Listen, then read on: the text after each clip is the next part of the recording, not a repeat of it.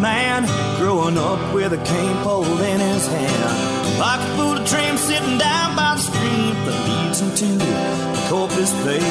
Give him a shotgun to please his mind. Give them quail a few reasons to fly. Living in the city just ain't for me. I wanna go back to the country. Take me to Texas. I wanna go down that open road. Take me to Texas. I wanna see how far this country goes. Take me to Texas. I wanna go down that open road. Take me to Texas. I wanna see how far this country goes.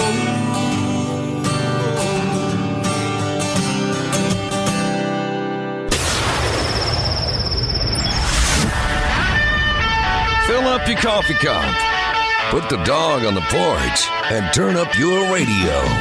This is the Outdoor Zone with TJ and Cody Ryan, live from the bunkhouse. There's a place up ahead and I'm going just as fast as my feet can All right, welcome, radio listeners, podcast friends.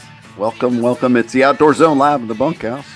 Yeah, it's just an old tin shack on the back of the ranch, but we call it home every Sunday morning, 7 to 9 a.m. live central or 24 7, 365 as a recorded podcast on all your favorite podcast platforms. Track us there at theoutdoorzone.com. My name is TJ Greaney.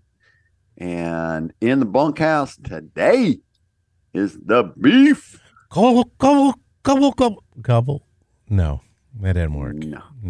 No, I missed. Supposed to say, oh yeah. Oh yeah, especially since Cody in here, I get to That's uh, right. get to. He always steals that from me. Cody Ryan is at the ranch, and Jack is the ranch hand that gets here early, makes sure the gate gets open, fires up the old pot belly stove here in the bunkhouse, throws a little foil on that wire coat hanger that gets the signal out to you, the regulators. Uh, I am so glad to be past Thanksgiving What? and How can you be? Man, we had. I'll tell you what. We did something really interesting this year. We said we're going to have a grandkids Thanksgiving and only invited the grandkids to participate. we're like, everybody else, get out. That's all we're going to do. And man, you know how I am. I get things in my head, and I what? yeah, yeah, yeah. And I got a plan. So we picked them up uh, on Wednesday. And of course, this is purposeful, but as always, um, got a plan for them. And so remember last uh, last time we talked about my grandson, I uh, for his birthday, I brought him back to the uh, the beef the beef shack, and we uh, we I said you're going to learn how to grill, right? He'd never done that before. Right. So this time when he got there on Wednesday, I'm like, all right, the venison meat is defrosted, it's in the sink, and uh, you need to go make burgers. He's like, well, well Grandpa, I don't, uh. I'm like, nope, I'm going to mow the lawn. So I went and mowed the lawn and left him alone. He's like, oh, but I just, no, I'm going up there. See ya. Pulled a TJ on him. And uh, next thing I know, he he rose to the occasion. I didn't check on him. I didn't do anything. He rose to the occasion. Best burgers, man. He learned all the tricks. It was nice and charred on the outside, perfectly grilled, marked, you know, and uh, and it was nice and juicy and tender on the inside. He had his meat thermometer out. He was checking them like a scientist would, and so he really you know, that's scored. Funny.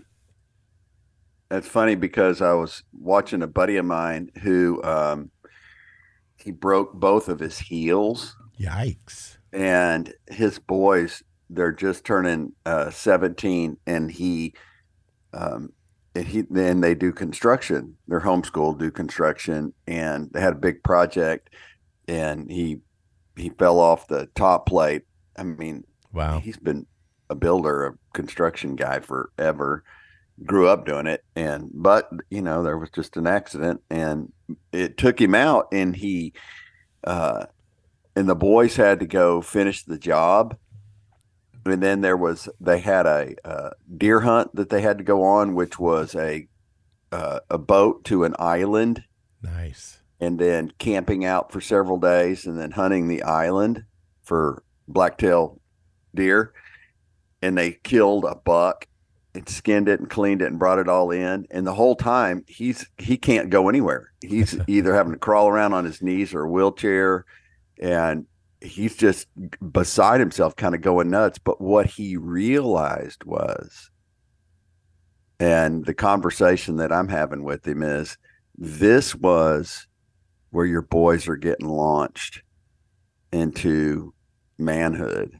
Right. This and it- is yeah, it's your success. hmm because his yeah they went out and they they built a structure on the back of the uh, place where they live and all this stuff and he tried crawling out there and and looking at it and all that and in that moment i realized that and he and he turned around and had to come back and what he was realizing was that he was walking in their in their space. He was he was micromanaging or whatever and and it wasn't healthy It- what was healthy was to allow them just like you did with your grandson But you do have to lay down there. a foundation of. well of- you have to see it have i taught them Yes. Exactly. have i done my part that's what Exactly. will tell you Yeah. have i done my part to raise my kid And that's awesome. I, that's good to hear. one And- of the things one of the things with my youngest i i remember uh when he got down to a point where he was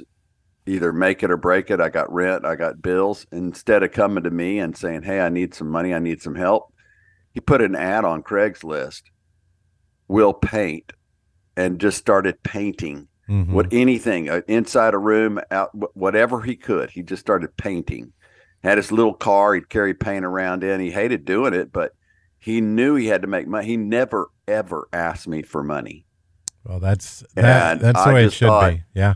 i just thought okay okay he's he, that part of it he's got figured out And the second part of it is, as a good parent, you don't go rescue them when they're about no, that age. no no no no they gotta do they gotta learn to do hard things right Well, I had something planned every day. We had an uh, we had an object lesson, and they and, and every day they did something. We went and we used the uh, the big pneumatic splitter, and we did a ton of that wood on Friday. You know, all those stumps and all that stuff you and Cody always teased me about, you know, about having an apocalypse wood pile. Well, those were all in like 30 inch big old stumps, you know, it was cut at 24 inches. And they had never done that before. And man, all afternoon they enjoyed it. It was hard getting them there at first, but man, they didn't want to leave by the time they were done and that was an incredible. Then that night we got to uh, put all some of that wood in the fire pit and do s'mores and stuff. So it was kind of this awesome like journey through the day. Then the next day, I had some stuff that I'd put on next door that I'm that we're selling and getting rid of, as you can imagine, right, TJ? And so I told them that if they, uh, the people on uh, next door said, if you buy this set, this couch and this love seat thing, it's leather, blah, blah, blah. If you buy it before Sunday, me and the grandkids will deliver it for 25 bucks. And so, and somebody bought it, uh, we delivered it, and I split the money with them. You know, I gave them what was due. I said, I'm going to give you, I didn't split it, but I gave them a, a you know, an amount. All right? of it. And I gave one, no, I gave one kid 20 bucks, and then I gave the other one 25. And he's like, wait, wait, wait, Grandpa, what? Why did you give him more money? I said, because he worked harder. And so instead of being a negative, I turned it around and said, you know what? When we get back and I pull up in front with the trailer, there's a big pile of brush over there that I'd cut down this uh, whole, my neighbor stuff and all this that I cleaned up. I said, if you put that on there alone without your brother's help, and I don't have to tell you, you, you can have that five bucks. And man, he jumped out of the truck and he told his brother, You don't dare come out here. I don't want you to come out here and help me. He loaded that up lickety split. And uh, he is not, he's not, he's got that lazy, you know, little thing going on as a 13 year old. And by the time we, Sunday, uh, Saturday rolled around, they were asking me what we were going to do. And those boys, you know, they are ones that would stay up late and play video games. Shoot, eight thirty, Well, nine you know o'clock. that- they were dead asleep, and they got up before I did. Best sleep they've ever had. They said. That is the theory that we've found with all the kids that come to camp with us, right? And Yeah. that's the theory that uh, you don't you don't need to, you know, we prefer you didn't give them the medications. Let's let it work itself out of their system. Let's get them on a routine. Let's get them sweating and eating correctly and get some protein in their body and some dirt under their fingernails and some sweat on their brow and empower them. uh, yeah, another thing that uh, every young man should understand is how to use a firearm correctly and safely. You can get a firearm that'll fit a, a youth model, which is, we have a whole theory about that. A whole theory about how to teach a kid. Hey, you know what? We'll do, we'll talk about that here in a little bit. We'll talk about how to pick a the right firearm for a youngin. Okay. Um, but McBride's Guns, family owned and operated local full service full service firearm dealer. Whether you're looking for a new rifle, shotgun, personal carry, or special order firearm, the staff at McBride's can help. They have a gunsmith on staff to help you adjust everything, repair any firearms that you have. Um, need a personal carry class? They can help you find one. Need a youth model rifle or shotgun? Go where the staff is skilled and trained to help you make the right choice. McBride's Guns. Same place for years, corner of 30th and Lamar. You can call them 472 512 472 3532 or just go online, McBridesGuns.com, McBridesGuns.com. McBride's Guns, our hometown gun shop. So, uh, yeah, Turkey Day was a was a great time. I we had our whole family came to the farm second time in a couple of months. Uh, my mom's funeral and now Thanksgiving had the whole clan oh, out to the farm and man, I love that. I love. I'm said I'm glad it's over only because of the busyness that was Thanksgiving. hmm Um, but the holidays are coming and lots lots going on this month too and lots going on next year. And it's a it's just a busy world out there for us. And hey let's take a break. We'll come back on the flip side and talk a little bit about how to pick the proper firearm for that youngin or do you do you get a firearm for that youngin yet that's the question right mm, it's Yes, the sir. outdoor zone live in the bunkhouse 24-7 365 at theoutdoorzone.com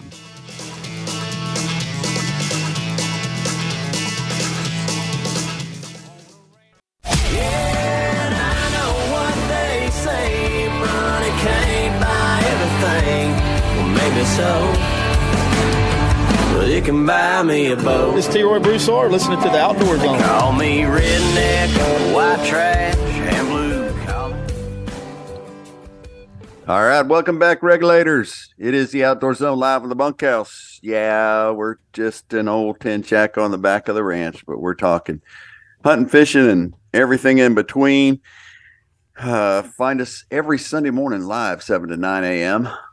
theoutdoorzone.com or all your favorite podcast platforms 24 7, 365. Hey, Nyle Maxwell Super Center, Nyle Maxwell's month long Black Friday sales event is on every 23 new Ram at the Nyle Maxwell Super Center. It's part of the most award winning lineup of vehicles in Texas. Everything that includes Jeep, Dodge, Chrysler, and Ram have huge discounts this month and don't and you don't have to wait. The savings last all month long.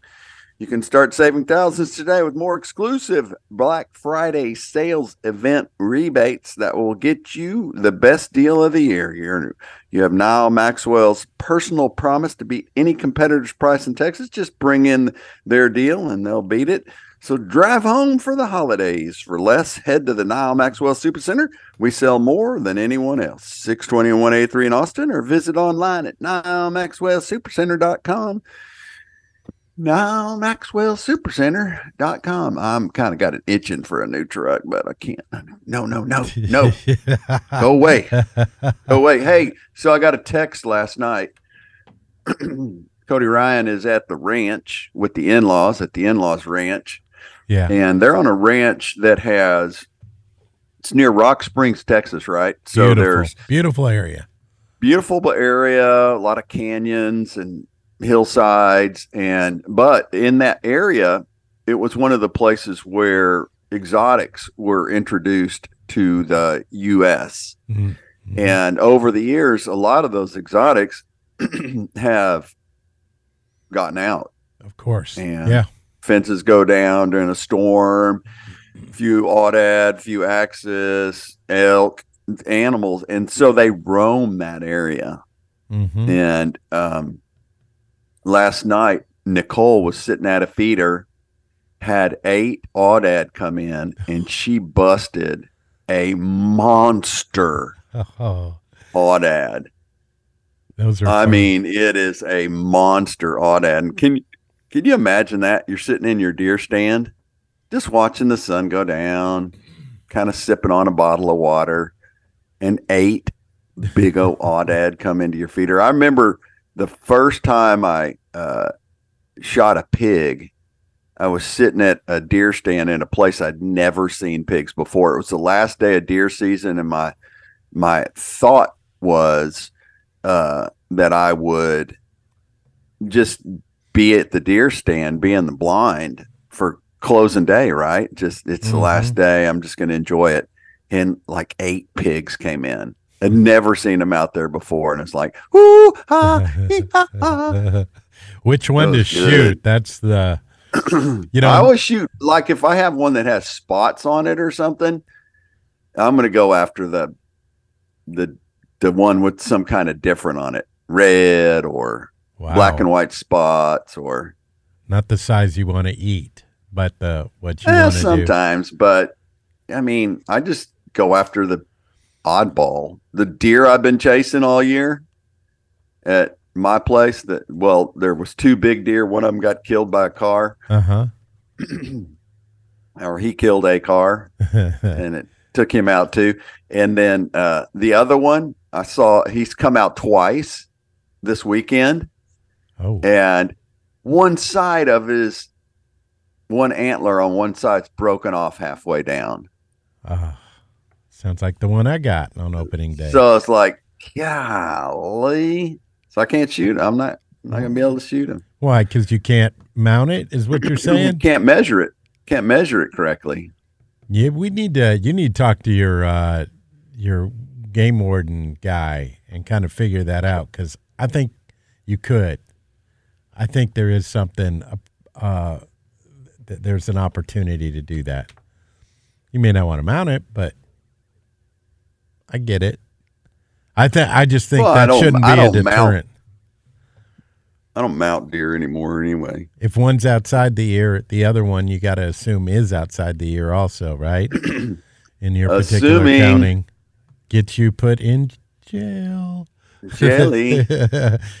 so you So, wanted to talk uh, about the whole thing with kids and uh, and firing rifles and getting them so set a lot of people are gonna be looking for you know, what do I get my kid? What's the first firearm? What do I and one of the things that that I'm just adamant about is please don't put a 30 six, a 270, even a 243 on the shoulder of a kid that's never that's not been trained and that and the first time they shoot it it doesn't have a deer in front of them or a hog in front of them or something that you're hunting and the theory is that you train them with the 22 that has a scope on it Mhm. you give them a thousand shells and just let them shoot the 22 until they don't want to shoot anymore which is never and then they understand the concept of the scope and they have no anticipation of a kick or a loud noise or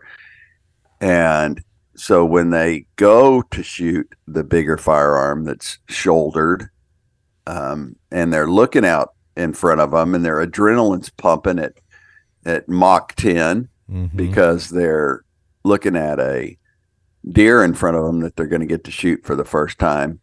All that worry about kick and all that worry about loud noise goes away because they they they don't know it.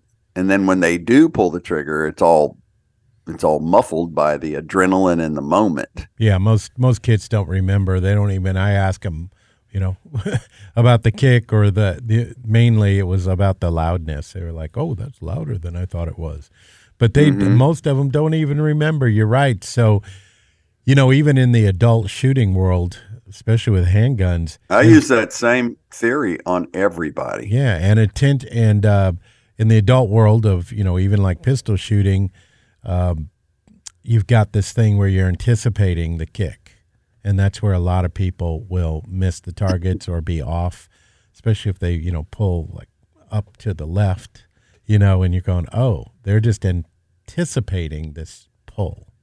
I know that one guy um, at the range that did a, uh, concealed carry kind of a class, and uh, he made you put a a shell on the end of your pistol and pull the trigger, dry fire it, uh, and not let that fall off.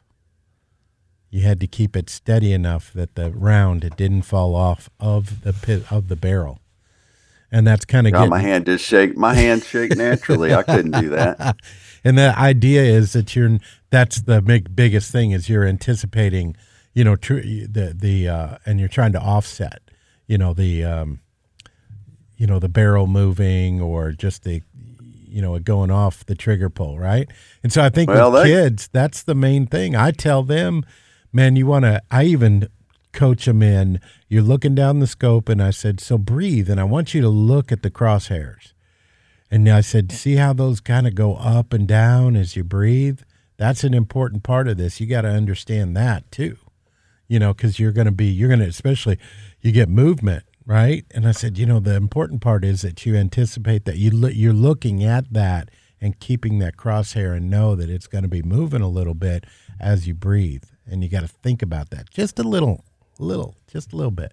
Keep in the back of Yep. So, uh, so the thought is, um, uh, a 22 with a scope is uh, for sure first gun. Even but before that, if you back up, the Daisy Red Ryder is an absolute first first gun.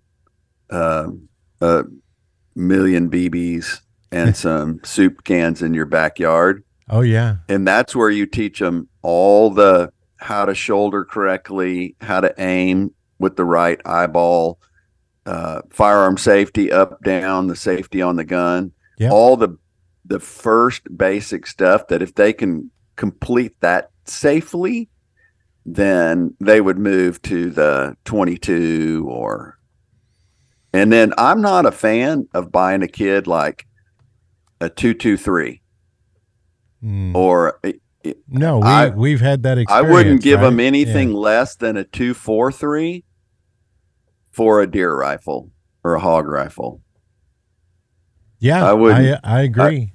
I, agree. because what you need when you have a beginner, as much as I I tell them don't put a 30 six on a kid's shoulder, which and I still say that, but a two four three a, a three oh eight is a beautiful gun, uh, for a kid, um, or a two seventy, and the uh the reason is you need knockdown power because they may not exactly hit it. And and and I hear guys say, "Well, I'm going to teach them to shoot it in the neck." Please, You don't do that at the first. You know, yes, that may happen later. And uh, you know, I mean, maybe I guess you teach your kid how you want, but uh, we've how many have we taught? yeah, a, and- a lot of them. And so, you know, number one on that list is is safety. I mean, gun safety. I mean, that's part of it. Even That's where the, the, the Red Ryder. I, I'm I- as I strict with that agree. Red Ryder as anything. I agree. I agree. That's a good starter place. A gun and uh, It's got a uh, safety. right, and it's got a safety. and you got the muzzle, the gotta muzzle cock it. direction. Yeah, That's muzzle right. direction. Keep That's that out right. from pointing at anybody. It's a it's a great tool, but also when we're even doing the twenty two, you know, how do you lay it down? Do you make sure Well, it's the whole unloaded? thing, yeah. But you, they should know. They should know a whole bunch of that before they even get the 22. well, in hunter safety, that's why there's a range day, right? You got to be able to put three on a paper plate, you know, at a at a hundred yards, um, because as we know, shooting right, marksmanship is being able to, you know, consistently put a good shot together. Don't have to. Hey, be- did you? yeah. Yes. Well, hunter safety. So let let me let me add one Is more it thing. nine years old? You have Nine to be years nine old. to get yep, it. you have to be nine. Of course, you you get your grandson to go at eight, didn't you? And uh, we just kind of, Sure. you know, he'll go next year and get be able to get certified. But Absolutely. The one thing I wanted to add to that uh, on the 22 with the scope, I told you about, you know, the crosshairs bouncing a little bit as they breathe and you want to get them. But trigger pull is another really big thing you get to practice. And I think that is, gosh, number two on the list of difficulties because there's nothing worse than shooting and missing, you know, for a kid, right? At the first. You want to make it as as good of an experience as possible. So I think that whole trigger pull, being able to light on it and not jerking your shoulder and pulling it back, you know, like you're trying to engage a, a, a something on a uh, like a lawnmower. You know, you're not trying to pull start a lawnmower here. You're trying to just pick the and just squeeze the trigger nice and slow. And that's hard to remember, but with practice on a 22, you get it right on the right scope. You can uh, you get the crosshairs in the right place. You think about your uh, breathing just a little bit, and they get a nice, easy trigger pull. Man, that's what it's all about. They don't need to worry about or anticipate the uh, whole recoil, the loudness of it, or anything. And they'll be happy. Well, last but not last but not least, I would suggest too that we that you don't put them on a uh, giant deer. I True. say you start with the doe. Yep. That Start with be the the doe, then do a spike or some little funky horn four point or something. But you let them work the way up. If you start at the top with a monster, Yeah. where do you go from there? Or their expectations are always that, like, oh, that's how it works. Yeah. That's an important point. I get it. Hey, something else that a uh, that everybody looks at is finding affordable, top quality healthcare options. It can be tricky for sportsmen, entrepreneurs, and those who are self-employed. Altrua Health Share is a 501c3 organization that's been sharing in medical needs for over 25 years. Altrua Health Share is not insurance, however, it offers a powerful alternative to traditional insurance and skyrocketing cost. Altrua Health Share is a health care sharing ministry, which means that members commit to a statement of standards, which includes healthy lifestyle choices. A dedicated membership service representative team helps members navigate everything from finding healthcare providers to guiding members through submitting medical needs for sharing. Members can see almost any provider or facility. You can find out how much you can save by going to myshare.org, myshare.org, Altrua Health Share, where we care for one another.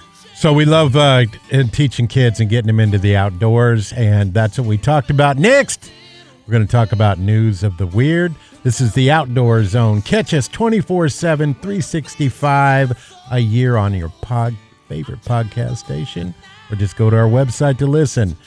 And that's theoutdoorzone.com. On a steel horse I ride. Hey, American Blood Brothers. This is Ted Nugent on the Outdoor Zone, live from the bunkhouse with my blood brother, TJ. Whack 'em and stack 'em, would you? All right, welcome back, regulators. It's the Outdoor Zone. Here in the bunkhouse, the Outdoor Zone, we're always shopping from Mother Nature's grocery store. Fresh and delicious meats of every flavor venison, pork, fowl, and even delicious bass. Post your shopping pictures on our Facebook page, theoutdoorzone.com. Theoutdoorzone.com. Well, let's talk a little Sun Auto. You know, everybody at some point needs to have their vehicle repaired, and it can be a hard. It can be hard to find a mechanic you trust. That's why we use our friends at Sun Auto Service. Sun Auto Service is a family-owned and operated auto and repair maintenance company since 1978. Each and every person at Sun Auto works hard to demonstrate that they take pride in what they do, and we want to be the place you Bring your vehicle anytime it needs scheduled maintenance or repairs. Just go to sunautoservice.com to find a good location for you. Mine just happens to be 405 West Slaughter Lane. Yours might be 1300 Medical Parkway in Cedar Park and 1403 Rivery Boulevard in Georgetown and Lakeway at 1206 Ranch Road 620. Follow them on Facebook for great maintenance tips and specials every week. Just go sign up, see what's new. SunAutoservice.com. All right, so regulators, now it's time for our news of the weird. Huh? Wild, weird, strange, and crazy things can happen in the outdoors. We seek them out and bring them to you each and every week. It's time for the Outdoor Zone's Outdoor News of the Weird. So, uh, one of the things that we talk about all the time is how do you get people's attention? And man, the level of extreme that people go to nowadays. Yes. Uh-huh. Um, one of those things, and kids see it on the in the palm of their hand, and occasionally you'll run across it in places. But one of the things that that just is cray cray is the wingsuits Oh, yes. that's and you see people level. You see people drop off of cliffs and just go into flight mode and they fly in between two ridges where they're just you know or a hole in a in a rock structure they just whoosh, fly through there and Yeah. i mean they're fast Oh, yeah. super fast. And um, so the news of the weird comes from France. Français? France. Oh, chant. A pilot who a pilot who decapitated a wingsuit flyer with his plane's wing has been found guilty of manslaughter. An Ouch. experienced skydiver was decapitated by the wing of a plane seconds after he jumped. The French pilot has been found guilty of manslaughter and is operating and operating an aircraft without a valid license. Yikes. Nicholas Gailey, 40, an experimental skydiver and aeronautics engineer, was struck by the plane's wing seconds after he jumped over the French countryside. The pilot was found guilty of manslaughter and operating an aircraft without a valid aer- aeronautics license. The Mon- Montauban Christ- Criminal Court ruled Tuesday um, he was given a suspended sentence of 12 months and banned from flying for a year. Well, So manslaughter suspended. and fly manslaughter and flying without a license is uh, 12 months suspended and uh, no flying. Well, he wasn't supposed to be flying anyways. It's now they're Gailey saying- was the last. Gailey was the last person to jump from the plane, after which the pilot began descending quickly. Per the report, the pilot and the wingsuit flyers had not discussed the trajectory of the plane would take the where the trajectory of the plane would take the plane, and the plane caught up with Gary and struck him. Gailey and struck him. Gailey was killed, causing his emergency parachute to p- deploy. A camera mounted on another wingsuit flyer's helmet captured the incident, and officials said they used the footage for their investigation. Okay, so now I'm understanding that he was one of the people on the plane. He, was jumped yeah, out. He, there were several parachutists, and then he jumped out. And parachutists jump out, and they kind of rainbow down. They Uh-huh. kind of go straight down, and and a wingsuiter goes straight. So Yeah. they jumped out, and they started shooting in a straight line, uh, not necessarily straight down, but out. And that pilot just flew out and and button hooked around, and whack. You know, if Cody Ryan was here, he would go, I smell something fishy going on. Okay, does does that seem weird? Was he just the guy Cody Ryan would say? Did he what did he say to that guy? What kind of conversation or argument did they get into before he jumped out? I'm not paying you. I'm not going to pay you anything for this. I was just wondering. I was just wondering. what decapic how you define the decapitated part. now you hear about these wingsuit guys and they'll crash into the ground or they'll or they'll hit the side of a hill or they won't properly launch and they'll just go straight down. Uh, and I'm thinking about the decapitated part of this. And so, did his head fly off and fall to the ground and his body parachute down? Well, most of the time when you're flying on those, you have your head propped up, like so. I'm thinking in my, I'm thinking that it was either from behind where he was flying in and the plane just kind of came into him and it hit the wing, or it was a dead on like here he comes and holy crap, bam, you know, and hit the. Well, I'm I sure can only there's- see it on the wing. There's That's no where. quick stops, no quick stops, no quick left, no quick right. I, Right. I wouldn't imagine you got a whole lot of. If something pulls out in front of you, like driving a semi down an icy road, you're just going to slide for a while. So, what do you think about his quote that he said? I think my flight path made sense. This has been uh, the trajectory of my the life." problem what they found was the problem was they didn't communicate so the pilot and the wingsuit team the Hmm. guys that were doing the wingsuits did wingsuits didn't stop and say okay so once we launch we're going to go straight ahead so if you're going to bank bank to the left not to the right they had they didn't have that com that was the problem and that's why he didn't get that's why he didn't get totally smacked down on this thing. Although that's a pretty serious charge to be hit with. You put that on your resume, and it's going to cause you problems. Hey, it's only a year. I just can't fly for a year. yeah, you're yeah, going to tell. that's it. Yeah, I, I, you know, the whole manslaughter thing. Yeah, that, It's just probation for a yeah, year. yeah. And I didn't have a license anyway, so this is going to have give me a chance to go study. So I'm pretty take my- much janky in this whole thing. Man, I don't know. This is it's so weird.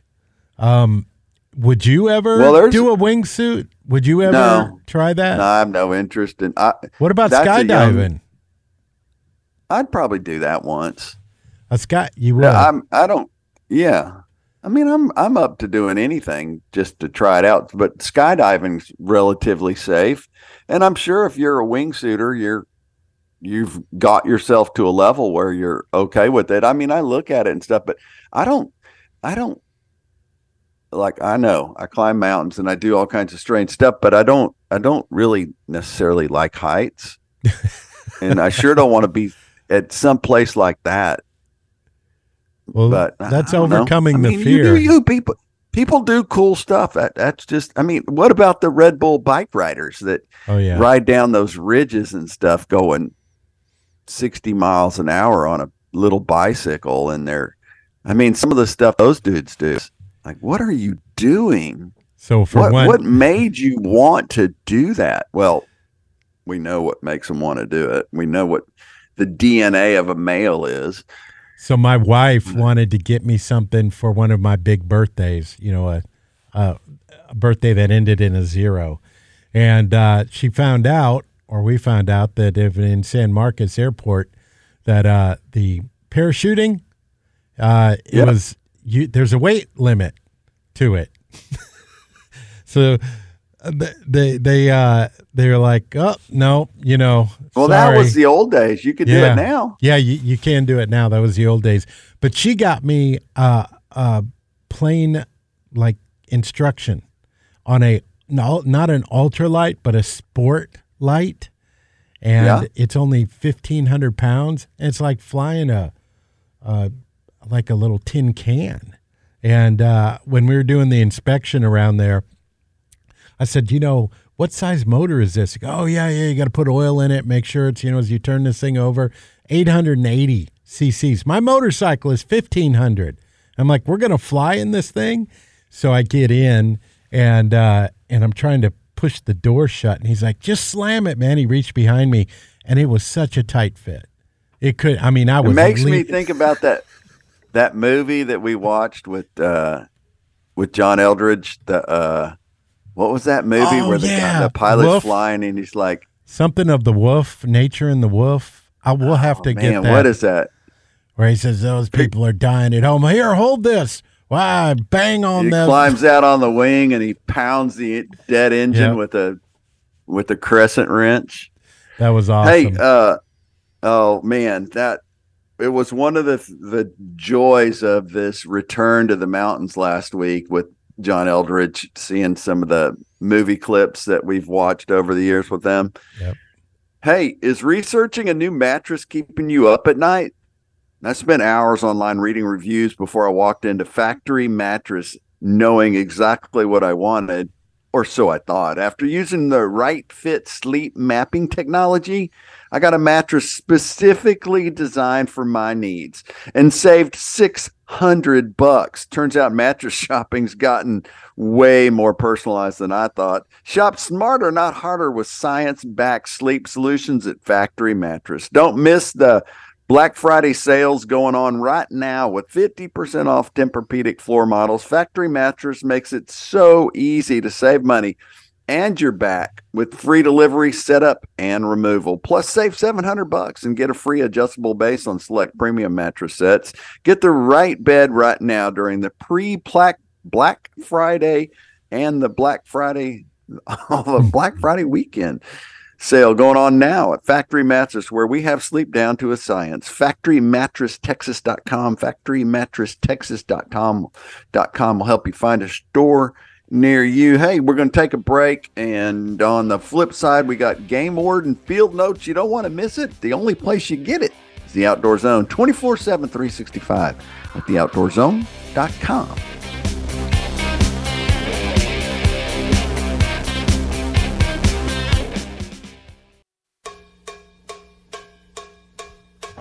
Hey, this is Jeff Foxworthy, and you're listening to two of my favorite rednecks, TJ and Cody, on the Outdoor Zone. All right. Welcome back, regulators. You're tuned in to the Outdoor Zone.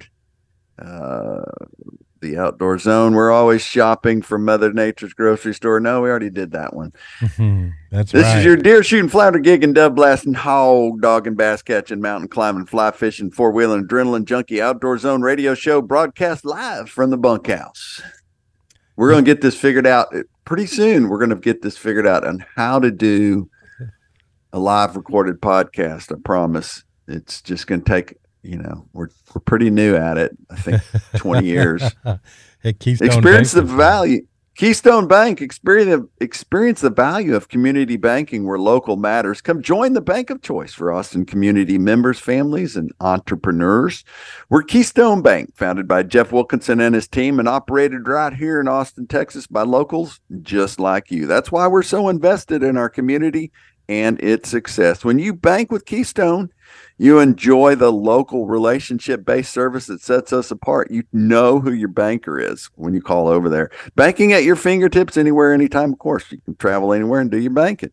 To learn more, get started with the Keystone account. Visit one of our locations in person, 11,500 Bee Caves Road in West Austin, 500 Pre- Pressler Street in downtown Austin, or 900 Hutchins Avenue in beautiful Ballinger, Texas. Or just go to the website, keystone.bank, for all the information. Keystone Bank, where local matters. Now it's time for our game warden field notes.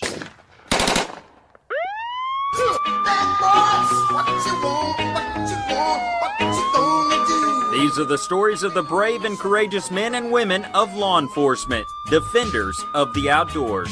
These are true Game Warden Field Notes.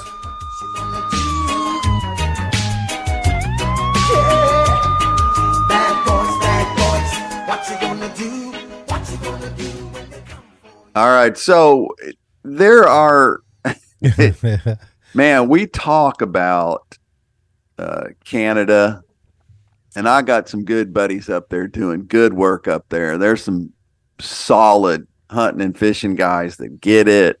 There's, but man, their politics and their, uh, and and some of the stuff that they are doing up there is just Wa- wacky, Crazy. wanky.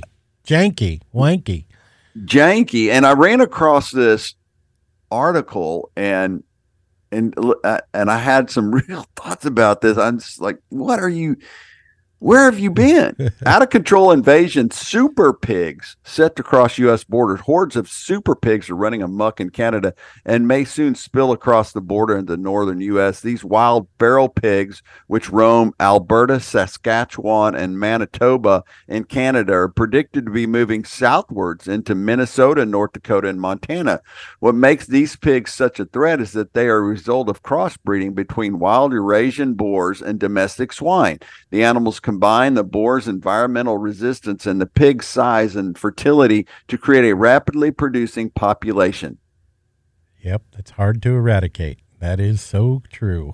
Hello, where have you been? The U.S. already started to be invaded by these feral pigs, with around 6 million of the swine having entered at least 35 states, according to the U.S. Department of Agriculture. Now, however, Canada populations may be descending north, be descending from the north. And then it goes into this whole thing of hybrid populations of wild pigs are not new to the U.S. And it goes into this story about where hogs come from. And and I'm thinking, who is this writer and where have you been? I like These, I know. These pigs have been a problem in, in the States forever. You're not, this isn't some new thing happening that's super pig coming down here. We've had super pigs here Yes. forever. And I, I like where they uh, went through and said the USDA is attempting to keep the Canadian pigs out of the U.S. Oh my gosh. Using aircraft and drones at the border. But the problem And, is and they're saying, they're saying that shooting them, hunting them is, is worthless. It doesn't do anything. two to the three to like percent. two to three percent, which we know that we know that it's it's a low it's a low solution. But I remember when like what was it Alabama or or uh, Georgia or somebody wouldn't let the hunters hunt them and shoot them because they were because they didn't want to get them all riled up. That was Missouri, wasn't it? Uh, When we so- talked one of that. those, Yeah. one of our southern brothers, and I, I but I, I read this article, and I mean, it just came out right. I mean, you just you collect all beef is the collector of info and uh, our data engineer, and gets it all assimilated and sent out. And I read this, and I thought, where have you been? Yeah. Where have you people been? Uh, They This just need not- to come over and ask us. There was Right? There was not one. There was not one new fact, not one new piece of information in this. Oh my gosh, the super pigs are coming article that had that we haven't been looking at like oh yeah pigs yeah well and i can you can ask an 11 year old kid in koz in kids outdoor zone a boy in kids outdoor zone in texas tell me about pigs oh yes sir well wild pigs Yep, they're our one point six million uh, dollars, and they know, breed every two, twice a year. Could have up to eleven babies, and blah blah blah blah blah. And I'm just like, golly, it was just Well, I thought this was interesting. It said, you know, hogs must be studied before defining a common strategy that must be shared between states. Killing, trapping. you know, I'm thinking, TJ, we just put in a rec, and uh, and and we just say we'll consult with the Canadian government on this. They just have to call us, right? no. What they What? do is they call our buddy Dan Cook, who is already texting in from Virginia, and all he wants to do is kill pigs. he could do it every day if he had the chance, but he just needs to drive north a little bit. So, what does Dan want to do? card. Has Dan got a solution for this? He just wants to kill him. Man, I'll tell Uh, you, there are some good night vision scopes now that are affordable. That may, man, that I'm telling you, those thermal scopes. But then again, who wants to go out and hunt at night? How many people want to do that? If you're out deer hunting, do you want to also go at night? Well, you don't do deer, during deer season. You do it when you're not. You're not going to mess up your deer season. The USDA is attempting to keep the Canadian pigs out of the U.S. using aircraft and drones to patrol the border.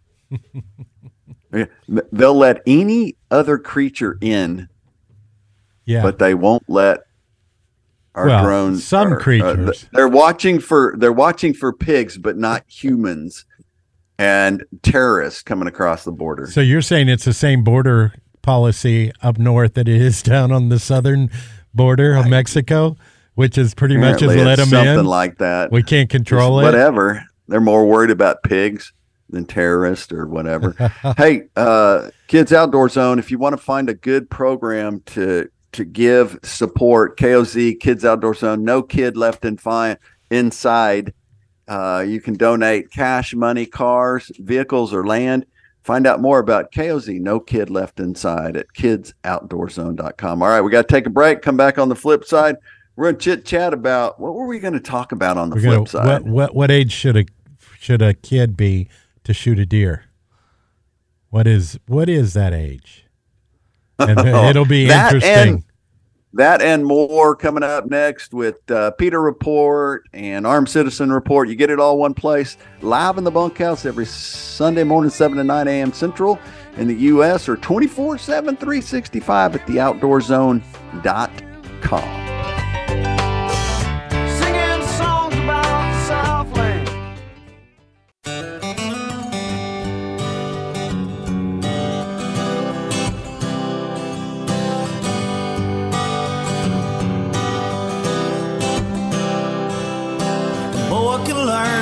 a man, growing up with a cane pole in his hand. Like a Buddha dream sitting down by the stream that leads him to the Corpus Bay. Give him a shotgun to please his mind. Give them quail a few reasons to fly. Living in the city just ain't for me. I wanna go back to the country. Take me to Texas. I wanna go down that open road. Take me to Texas. I wanna see how far this country goes. Take me to Texas. I wanna go down that open road. Take me to Texas. I wanna see how far this country goes.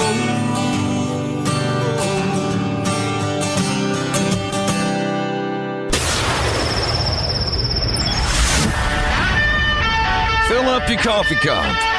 Put the dog on the porch and turn up your radio. This is the Outdoor Zone with TJ and Cody Ryan, live from the bunkhouse. There's a place up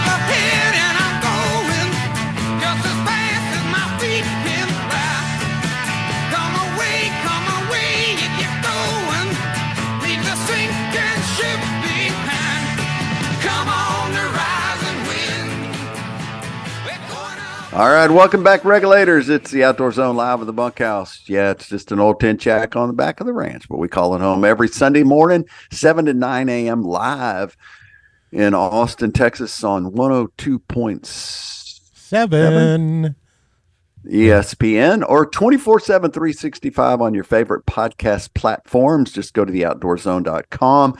Find it. My name's TJ Greaney. I'm TJ Greaney. I'm an outdoor journalist and uh, founder of Kids Outdoor Zone, KOZ. And Cody Ryan is not in the bunkhouse this week. He is at the ranch putting the smackdown, I guess, putting the smackdown. I know his wife put the smackdown on a monster aoudad, which I'm sure we'll hear the story of soon. Sure. And Beefsteak Oh, is in the house. yeah. I get to. Beefsteak is the man behind the scenes making the show happen, and Jack is the ranch hand that gets there early and makes sure the gate gets open, fires up the old potbelly stove, puts full on the antenna, puts screw in the screen door, make sure that thing doesn't go flying off again, and uh, just basically is the ranch hand that makes sure the show happens. And so we're grateful for him being here on all the days when you just don't want to have to do anything. It's kind of Uh, like a babysitter, I think. You know. Yeah. Yeah, they, he's shaking he's his in head. here. Yes. He's paying attention He's like, for yeah. other reasons. uh, so the last couple of days, I've had this pile of um, I forget what it's called, but it's a decking material and it's kind of a plastic decking material. There's like It's the Trex. Is one yeah, of it's them? Trex. That's what it is. Yeah, that's exactly what it is. Well, I got a screamer deal on it a couple of years ago, and I had it sitting out back, and I needed to build a deck on the back of the farmhouse, and so I finally the last I went out last week and bought the lumber for it, and I went and I've been building on it, and Cody Ryan has been my told me because he's very familiar with Un- unpaid consultant is what he's been. Yeah. and he uh he's been he told me everything to do. So the last two days I built this 10 by 32 deck, Dang. framing it in and getting it all, you know, blocked and and and leveled and everything done for it. And boy, at the end of yesterday, it was two Motrin Tylenol, buddy. I was it was it was a bit of a chore when when I haven't been I haven't I, I, I- what I love that kind of I love building I Mhm. love building and I love looking at things that I've built it's a guy thing right you build something you Yeah. you mow your yawn real your yard real nice and you you go back out after you're done and you look at it Right. I I agree 100%. That's one great thing about construction is you get to go and you accomplish something every day. And some of the jobs it may be months or years before you see any kind of accomplishment and that can be difficult. But when you're building something, oh man, look what I did today.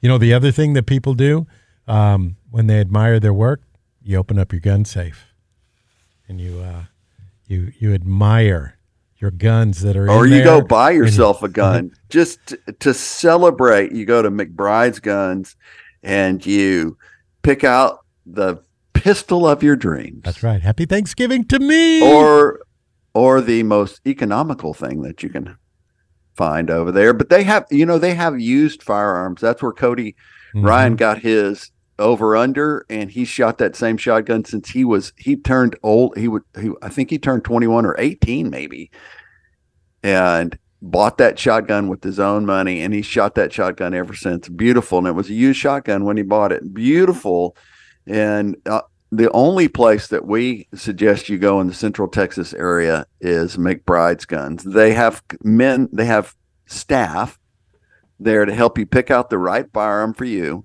the one that'll fit your hand that'll fit your shoulder.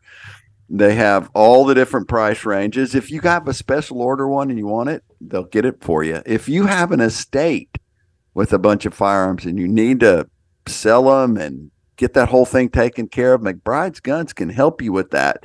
Austin family owned and operated in the same place they've been for years the corner of 30th and lamar. You can call them 512-472-3532 512-472-3532 or online at mcbridesguns.com mcbride's guns that's our hometown gun shop. So I got a question for you, TJ.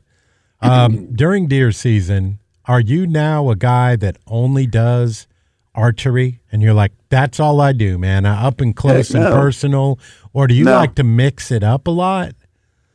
i'll snipe a deer with the rifle in a minute But every time I see you taking a picture out at like, like uh, out at the ranch that you're invited to, that I can't, I never get invited to, you're always with a bow. You know, it, it seems like it's your go-to. No, I, I I love a bow. Uh, I'm not as confident with one as I am with my uh, rifles, Mm-hmm.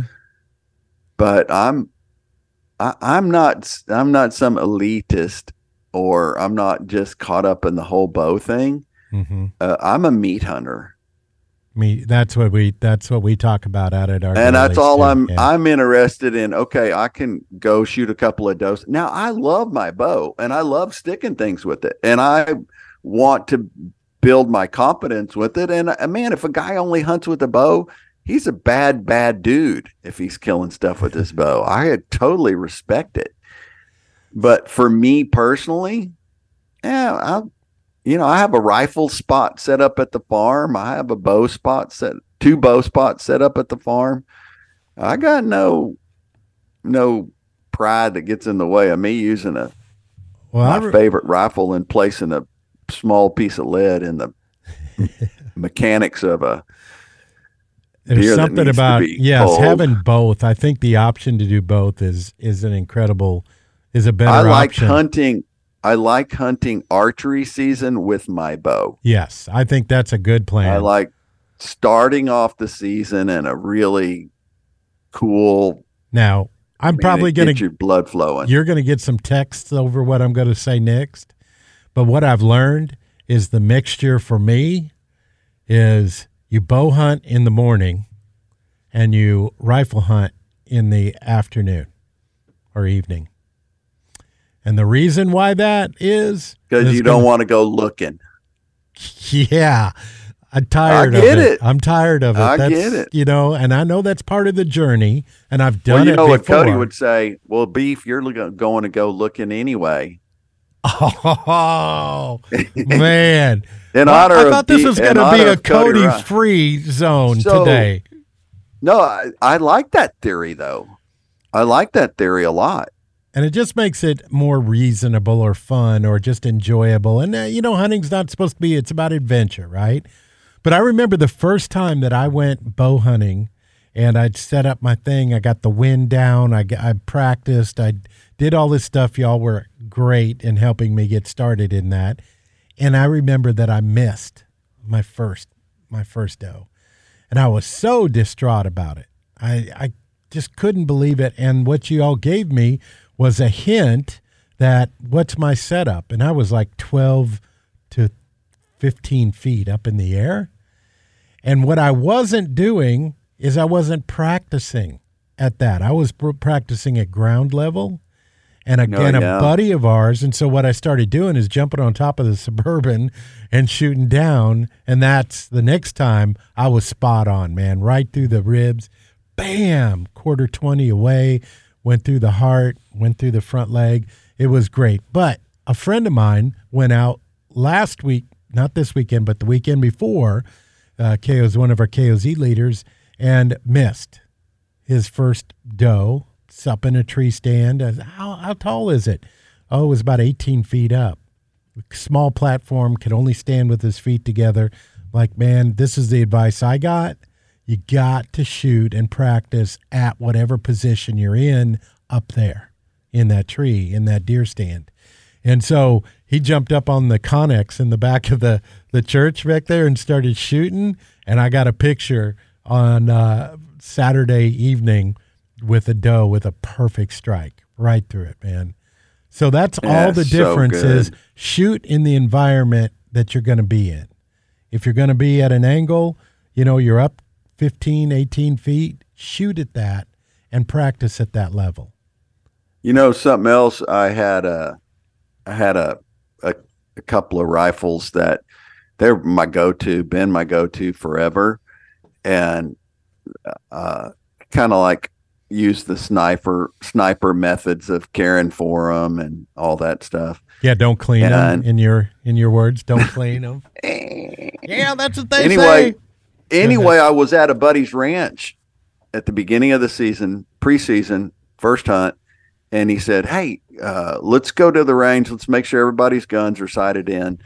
And mine were off a little bit, and so I got to adjust them out. And man, it made a huge difference. It was unbelievable. Oh, what? uh, yeah. Uh, well, yeah, my 6.5, I had to say my 6.5. I had to throw that in there, you know, the Creedmoor for Cody Ryan. But that thing, man, it is spot on. I can't wait this weekend. Eh, you know what I'm doing? This week I'm doing a what you know we could talk about this on the on the flip side. But this week before I go out to the deer lease, I'm going to do a whole week of of hunting during the week. I'm going to take my vehicle to Sun Auto Service. You know, everybody at some point needs to have their vehicle repaired, and it can be hard to find a mechanic that you can trust. But we use our friends over at Sun Auto Service. You know, Sun Auto Service is a family owned and operated auto repair and maintenance company since 1978. When it comes to your auto repair and maintenance needs, brake repairs and transmission services, uh, Sun Automotive sincerely appreciates having the opportunity to serve you at a Sun Auto Service repair shop nearest you. Mine happens to be at 405 West Slaughter Lane. Yours might be 1300 Medical Parkway in Cedar Park. And also, it could be 1403 Rivery Boulevard in Georgetown, and also Lakeway at 1206 Ranch Road 620. Sign up on their Facebook for great maintenance tips and specials every week. Just go to sunautoservice.com. All right, we're going to close this segment out, and coming up next, we're going to talk about PETA report. And man, this is how come they're they're okay with bullfights and dog hunting, but they're not okay with anything else. We'll discuss that on the flip side. I want a little reminder that you can catch us 24 7, 365, seven days a week on your podcast, or just go right to our website to hear us live at, at theoutdoorzone.com. Just what I've got on. When that's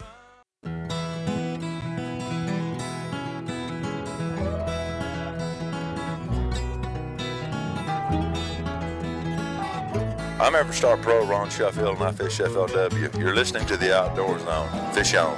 Up this morning before the sun. Fix me some coffee. All right, welcome back, regulators. You're tuned into the Outdoor Zone, the number one outdoor show. And here's a notice to you, antis and terrorists, us bunkhouse boys and our regulators. We don't give in to you, anti-gun crowd, PETA terrorist, or the Taliban. It's how we roll here in the bunkhouse. Keep informed by riding the trail with us all week online at theoutdoorzone.com. Theoutdoorzone.com. Hey, Nyle Maxwell Supercenter. Man, I got an itching for a new truck. I have to continue to convince myself no, no, no. But man, there's no better time right now. Best pricing happening right now. Taking thousands off MSRP on every brand new Chrysler, Dodge, Jeep, and Ram at the Nyle Maxwell Supercenter. It's Nyle Maxwell's month long Black Friday sales event. And it's on every new 23 Ram at the Nyle Maxwell Supercenter. It's part of the most award winning lineup of vehicles in Texas. Everything that includes Jeep, Dodge, Chrysler's, Rams have huge discounts, and you don't have to wait. The savings last all month long. You can start saving thousands today with more exclusive Black Friday sales event rebates that will get you the best deal of the year. You have Nyle Maxwell's personal promise to beat any competitor's price in Central Texas. Just bring us the deal, their deal, we'll beat it. So drive home for the holidays for less. Head to the Nyle Maxwell Supercenter. We sell more than anyone else. 62183 in Austin or visit online at NyleMaxwellSupercenter.com. NyleMaxwellSupercenter.com. All right, now it's time for the PETA report for this week.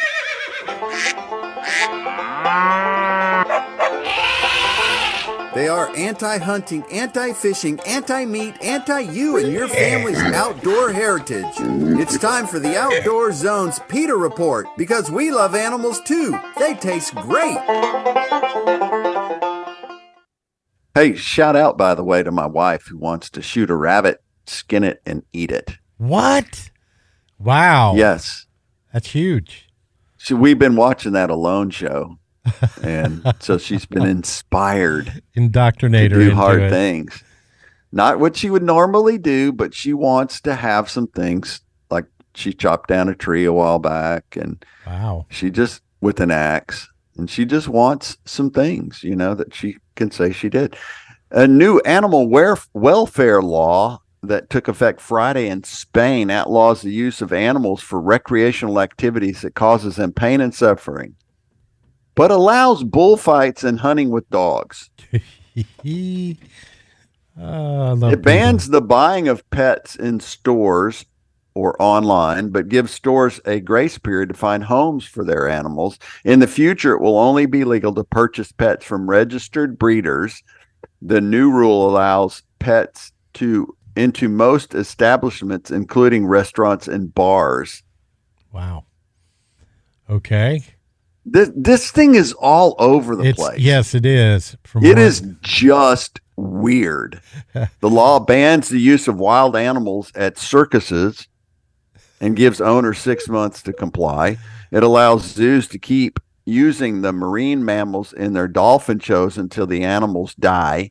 Bullfights are regarded as part of Spain's cultural heritage. A proposal to include hunting dogs in the law prompted an outcry in some rural communities, and the government backed down. Government statistics estimate some 29 million animals are kept as pets in Spain, most of them dogs, but around 300,000 are abandoned each year, and about one third of these are put down. Yeah. The law also aims to introduce mandatory pet insurance and registration, as well as training for owners. Training for owners. However, those requirements and some other legal aspects were delayed because detailed administrative procedures have not been drawn up in the absence of sitting of a sitting government.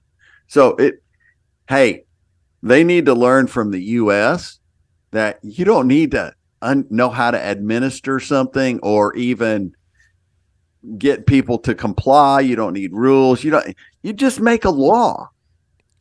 You don't have to worry about what happens. That's right. And everybody will follow it. Yes, of course. No, You know, I mean, I think how how many stupid things do? But anyway, Spain is just all that stuff. it's I all mean, of politics. all the don't you things, think? bullfighting. yeah. I've been They're worried about dogs, Have you ever been to a bullfight? I not have. a live one. I have. I went down. I would love to go, but I know it is brutal. It was really interesting. Went down to uh, across from Matamoros and went down um, to Monterrey and uh, ended up taking a bus to get down there with another guy. And they have them on Sundays, right? What we didn't know is on the way back, and it is it is in the stall area before they go out. They've got these long sticks with uh, like spears. They've got knives attached to them, and they're riling up the bull and told me that they were, uh, in his broken English, trying to cut the ligaments in the neck so that Right. Well, I thought they did that in the arena. I thought the matadors. Oh no, he's just there to look pretty, man. They got to get him. They they they they pretty much make him, uh, you know, pretty soft. By the, I mean, they're still incredible, right? When the bulls come out there, but Oh yeah, that bull will kill you. but they're they're uh, they're getting them ready, and it, it in that way, it's kind of like, mm, I don't understand. But then you know, another guy told me the meat goes to an orphanage in the area, so Sure, I'm all like, that stuff is yeah, but the most interesting part is I didn't realize that the buses don't come back, and we ended up. Now remember, this was many, many, many years ago. This is thirty years ago. We ended up hitchhiking back to the border. I don't have enough time in this segment to tell you the whole story of hitchhiking in Mexico back to the border after a bullfight. But uh, someday I'll share that with you because it is very, it's very interesting. Um, you know, I like adventure, and that was very adventurous. But shifting gears back to PETA and dogs, you know, I don't know th- this whole thing. I'm kind of thinking, you know, my daughter, they bought a coon dog, a full bred, probably the Why needle. Why the heck would she buy a coon dog? Well, number one, it doesn't shed. Our German Shepherd sheds, and I know that she didn't appreciate that and like it. you can get a labradoodle. and they don't I, exactly. But this coon dog, you know what they're bred to do. I mean, I mean, it sounds like a freaking uh, ambulance running through the backyard. We've got it for this whole vacation or their vacation, right? And so we're trying to train this dog as best as we can during this time. The And- shock collar. yeah, yeah. And you know what? Yeah. It works because all you do is there's a warning button on it that just makes a audio, and nine times out of ten, that dog will shut down when it when it the audio beep comes on because it So, knows what it's going to escalate to. So Mrs. Beef let you take your collar off for a week, a whole week. She hit the, uh, yeah, yeah. The I mean, she didn't understand the whole Or does she have two? Does she have two buttons Well, you on can- her little thing? One for the dog and one for. there's on the remote. There's four little dog heads, and so you can Oh, program okay. it for four different. So you could get grandkid, grandsons. right exactly. Get them under control. And But- her and your little granddaughter just sitting in the kitchen going, "Can I'm? Let's just buzz them because they're making noise over there. Let's so just, just they zap 'em." that coon dog does not, and she's two years old, muscular as can be, and athletic and just super jazz. Like I'm on C4 bang energy drinks all the time. That's what she's like. I mean, because that's their personality, right? And uh, so she's not used to So being they must live way out on a piece of land where that dog can run and have plenty of room. and- negatory Red Ryder, negatory live. so they live a- in an apartment. Well, close to that. It's like a condo thing, yes. And so here's this dog. We've got him in the backyard. And you know, my whole backyard is that big green belt, right? That I've now expanded my kingdom to and taken over part of that. Right, And your so- animal observation area. Yes, my wildlife, wildlife observation wildlife area. observation area. And so what that what there's squirrels that are constantly going back and forth along the um, along the fence, and I mean she Mhm. just lights up, and they're like, "Why is that doing? Why is that dog doing that? Why why does she come?" That's what they're bred to do. And so my warning here I bet this, your neighbors are loving you. Oh man, they've already Facebook. They've already done everything. I went over and apologized. I brought them stuff. I mean, it's it's. I said, but that. So in one way, I can appreciate this story where there's a registration. There's a little bit of training. Out there, the PSA is know what you're getting. Talk to somebody Oh, I- ahead of time. There, how many people go out and they dream of having a husky and they get a husky and they or a dog like that it just you get the wrong dog for your lifestyle And, it's not the dog's fault. it's, no. crazy no. it's not it has nothing to do with the dog Well. it's the the owner that's got a knucklehead But one thing you can't miss Anyway. on is your health share. That's uh that's something you can't miss. Well, Altrua Health Share, Cody talks about this being a entrepreneurs and being a, an angler, a professional angler, uh, whether you're a construction guy, uh, self-employed, Altrua Health Share is a real option. It's a 501c3 organization that's been sharing in medical needs for over 25 years. Altrua Health Share is not insurance, however, it offers powerful alternative to traditional insurance and skyrocketing cost. Members contribute each month to a membership escrow. Eligible medical needs are then shared from that escrow account.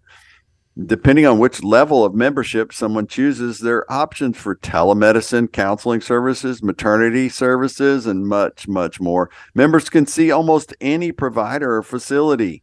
You can find out how much you can save by going to myshare.org, myshare.org, Altrua Health Share, where we care for one another. All right, thank you. Talking about PETA, I'm glad we're out of this segment. Coming up next, we're going to talk about the Armed Citizen Report.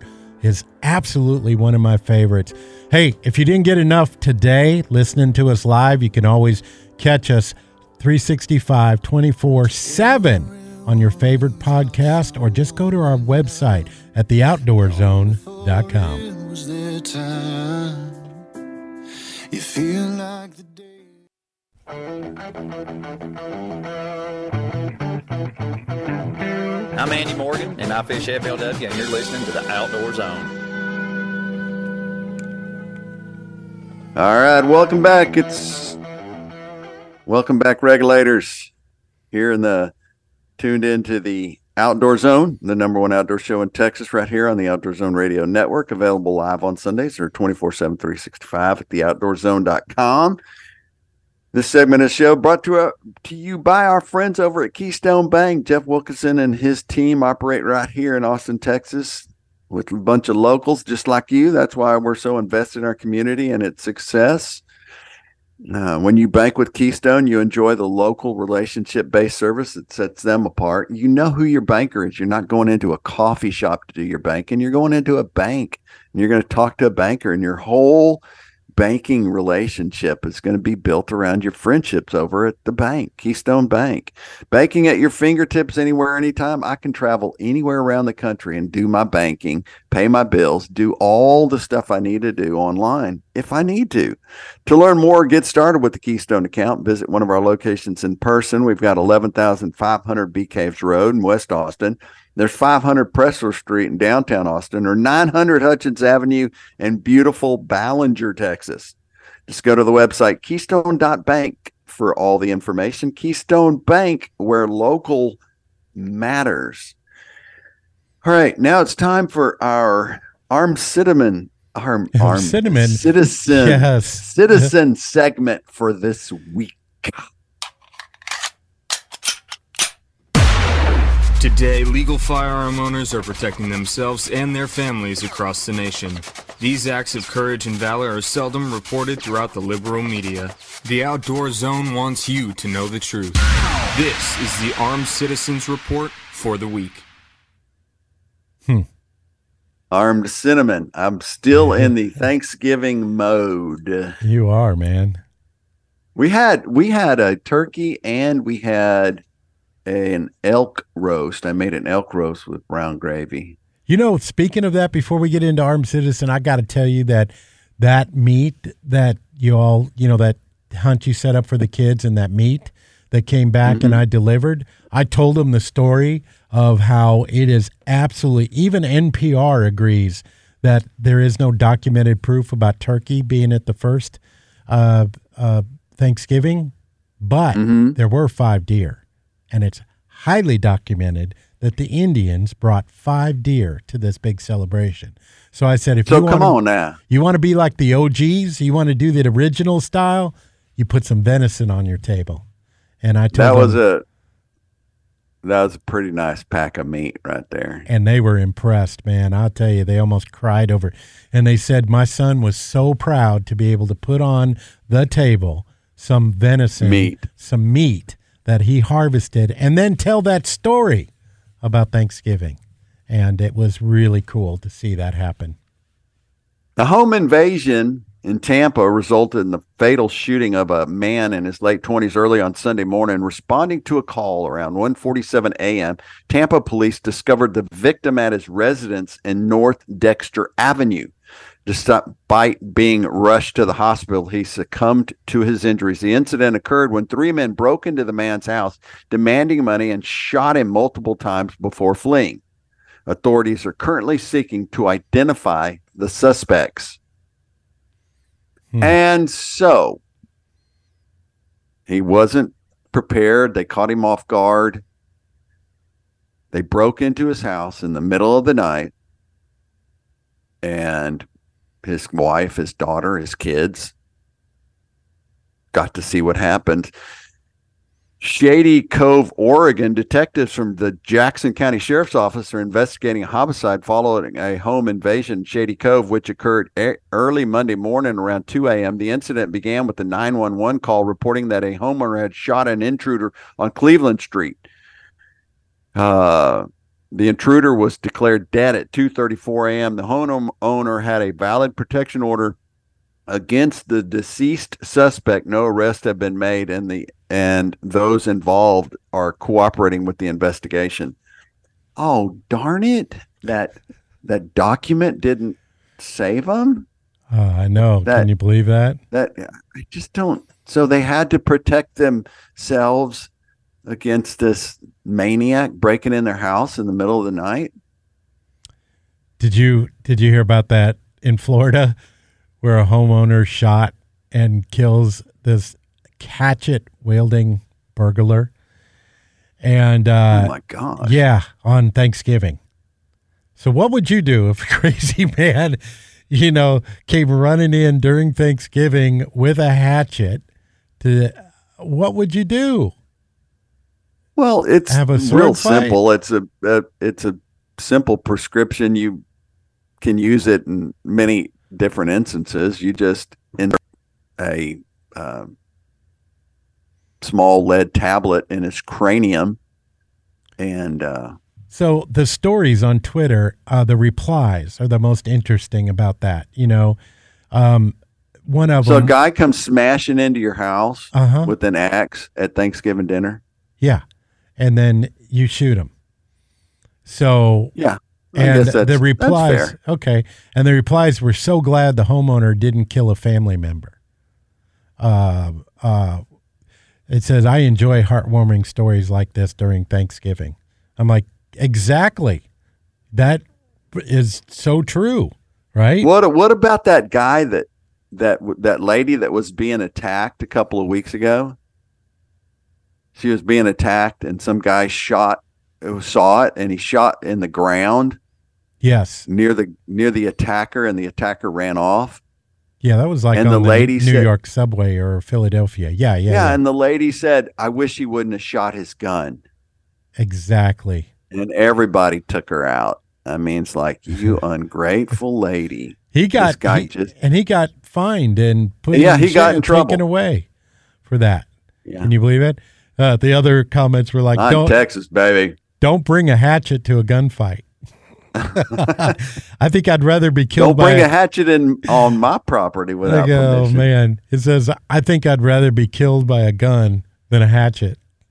These are the comments that are on there, right? Oh, man.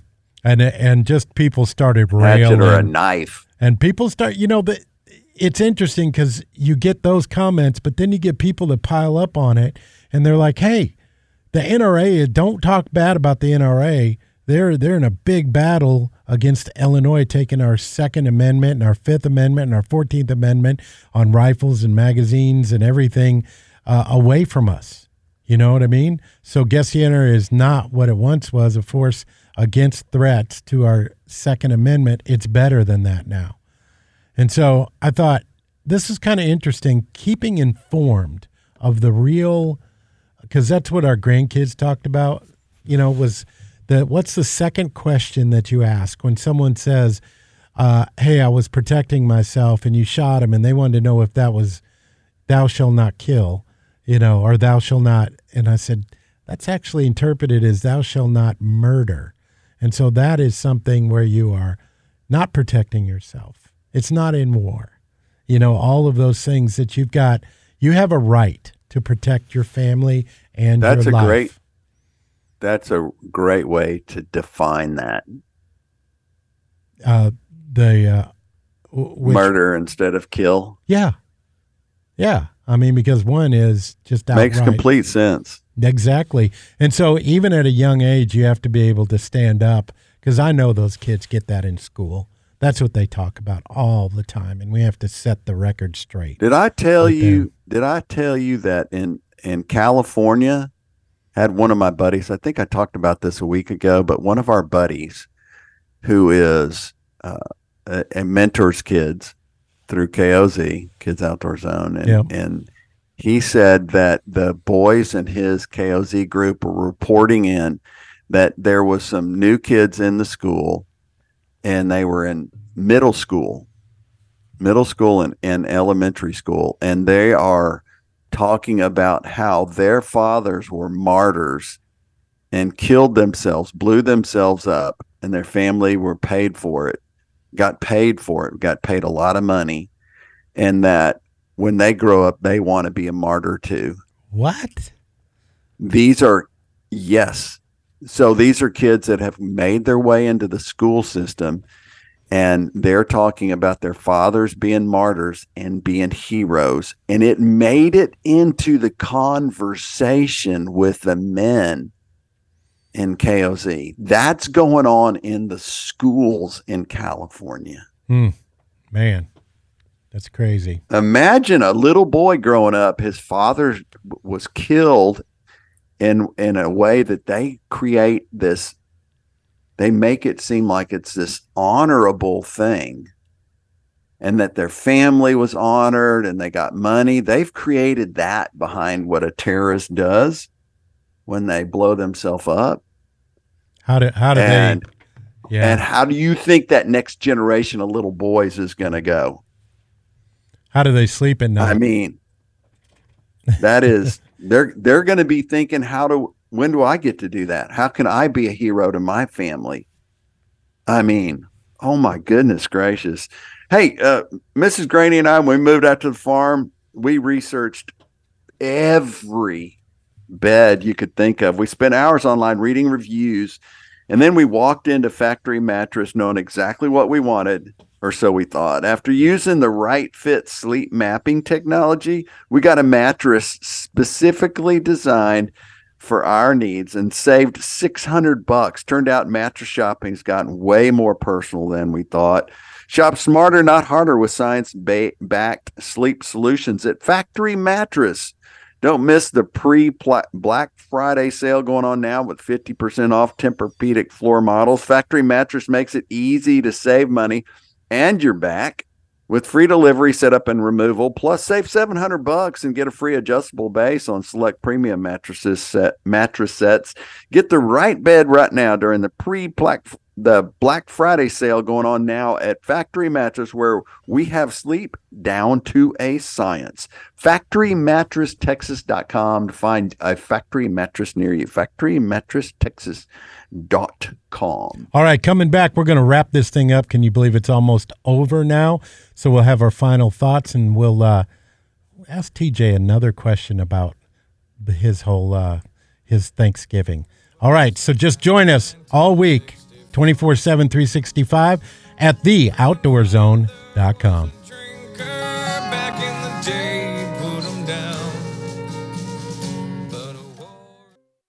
This is Michael Waddell with the Bone Collector, and you're listening to TJ, Cody Ryan, and Beefsteak on the number one outdoor radio show, The Outdoor Zone.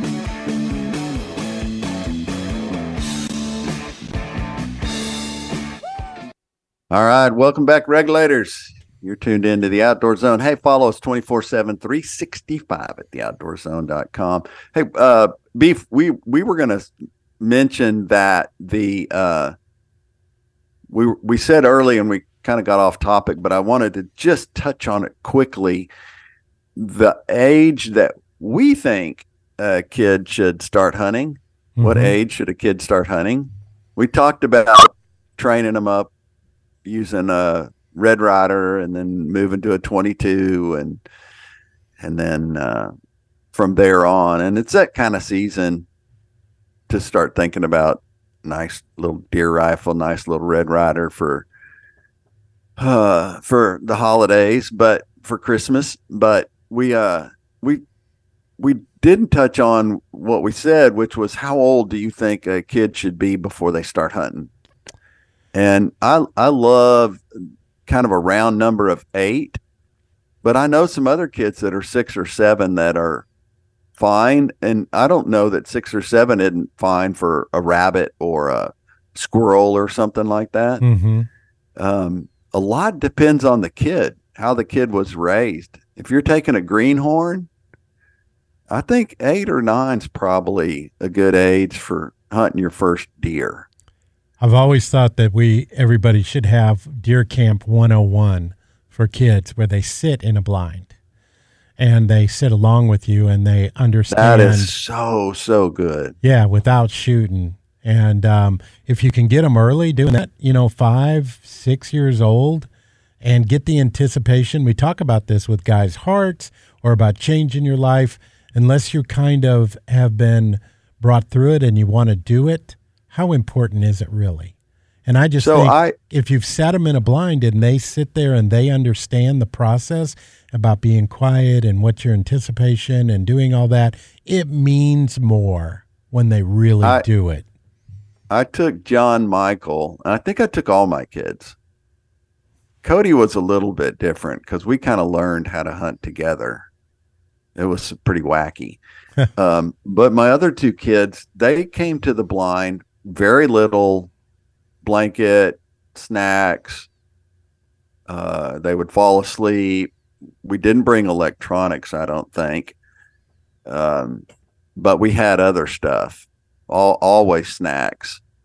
And I, I'd shoot a deer and we'd run out there. And, and I've got video of John Michael, my youngest, who's 24 now.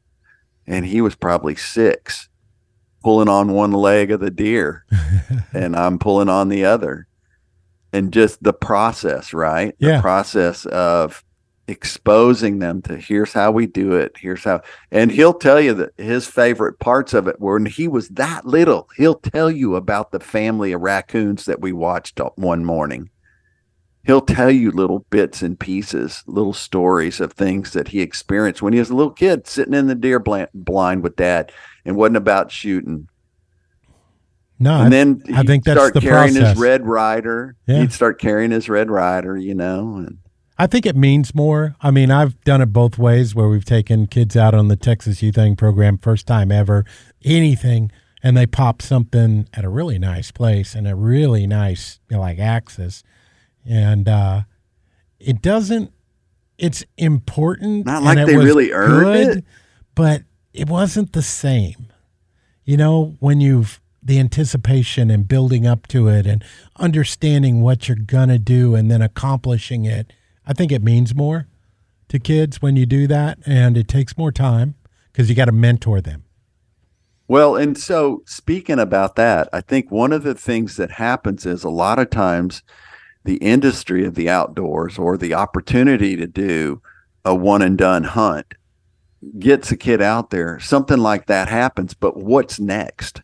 Mm-hmm. What is the next part of that? And that's where the program of KOZ Kids Outdoor Zone has been such a home run around the around the globe is that it is a consistent mentoring every month the the kid the boy is getting mentored in in the outdoors getting trained and and also being with good men getting uh, moral and spiritual guidance and direction Mhm. and i had a, a little little guy that uh, that one of my leaders called me and told me a story about a little boy that was in his and a little boy i say 10 or 11 one of the boys in his koz group and that and that uh, boy didn't have anything. His mom and him and his sister were living in a trailer that had no electricity no running water. And and she was working really hard and they were going to school and they were just making it as best they could. And he asked the little boy he said hey you want to go to breakfast on saturday and maybe get your hair cut? And he of course jumped on it and he went and and he picked him up on a saturday and took him and got his hair cut and and uh, just went from shaggy to pride. You could see the kid's back straightened up a little bit and they went to eat breakfast and he got a uh, he ordered one egg and a piece of toast and and my buddy said hey no no no you can have whatever you want. And he ordered this big platter of bacon and eggs and pancakes and ate every bit licked the plate clean.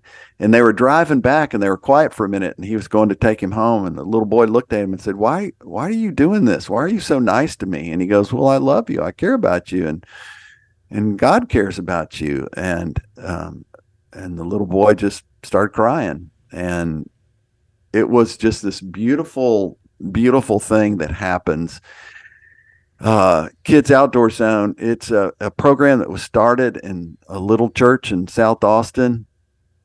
Uh, Beef actually has inherited and run the the very first group that started many, many, many years ago. Have the privilege And- of doing that. Yeah. And now the program has grown. It's around the world, um, all across the U.S., Canada, and um, if you want to think about sponsoring, donating, or giving to a cause, there's a great opportunity to do that. We're going into Giving Tuesday. We're going into the holidays, into the year giving.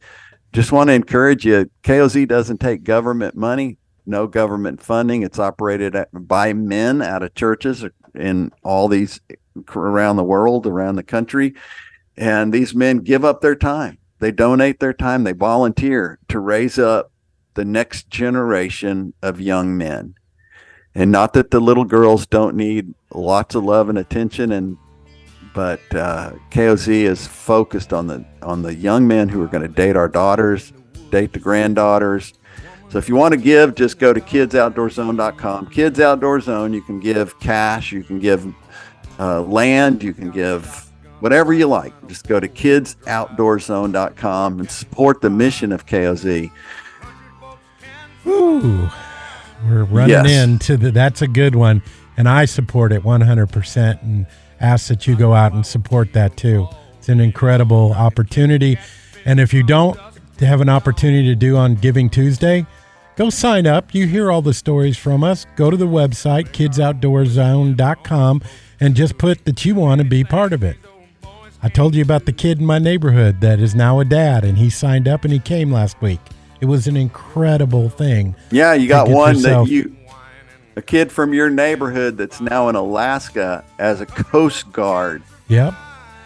It's an incredible journey. Get on the get on the boat, man. It's an incredible journey to be there with Kids Outdoor Zone. All right, so beefsteaks inspiring quote is deep. Act as if what you do makes a difference because it does. And I'm serious. Take Hey. that. Take that out. To uh, also wanted for Cody Ryan, I wanted to use uh, verse of the week, Proverbs 11, 24 and 25. One person gives freely, yet gains even more. Another withholds unduly, but comes to poverty. Hey, this week want to get encourage you get the kids off the couch, take them to the park, show them the birds, trees. Ta- heck, take them hunting, take them fishing. We don't care what it is, as long as you get them into the great outdoor zone. We're headed to church. Want to encourage you find a good Bible-based church in your community, guys. Take your family and then go have a nice lunch somewhere. It'll make a difference in your family, in your world, in the world to come. Hey, from Cody Ryan, uh, beefsteak. Jack the ranch hand and myself, TJ Greaney, we want to thank you. Don't forget to give back. It matters. And uh, from all of us to you, God bless. And I guess that's it for this week. Regulators, let's mount up. But he was killed by a man with a switchblade knife. A 43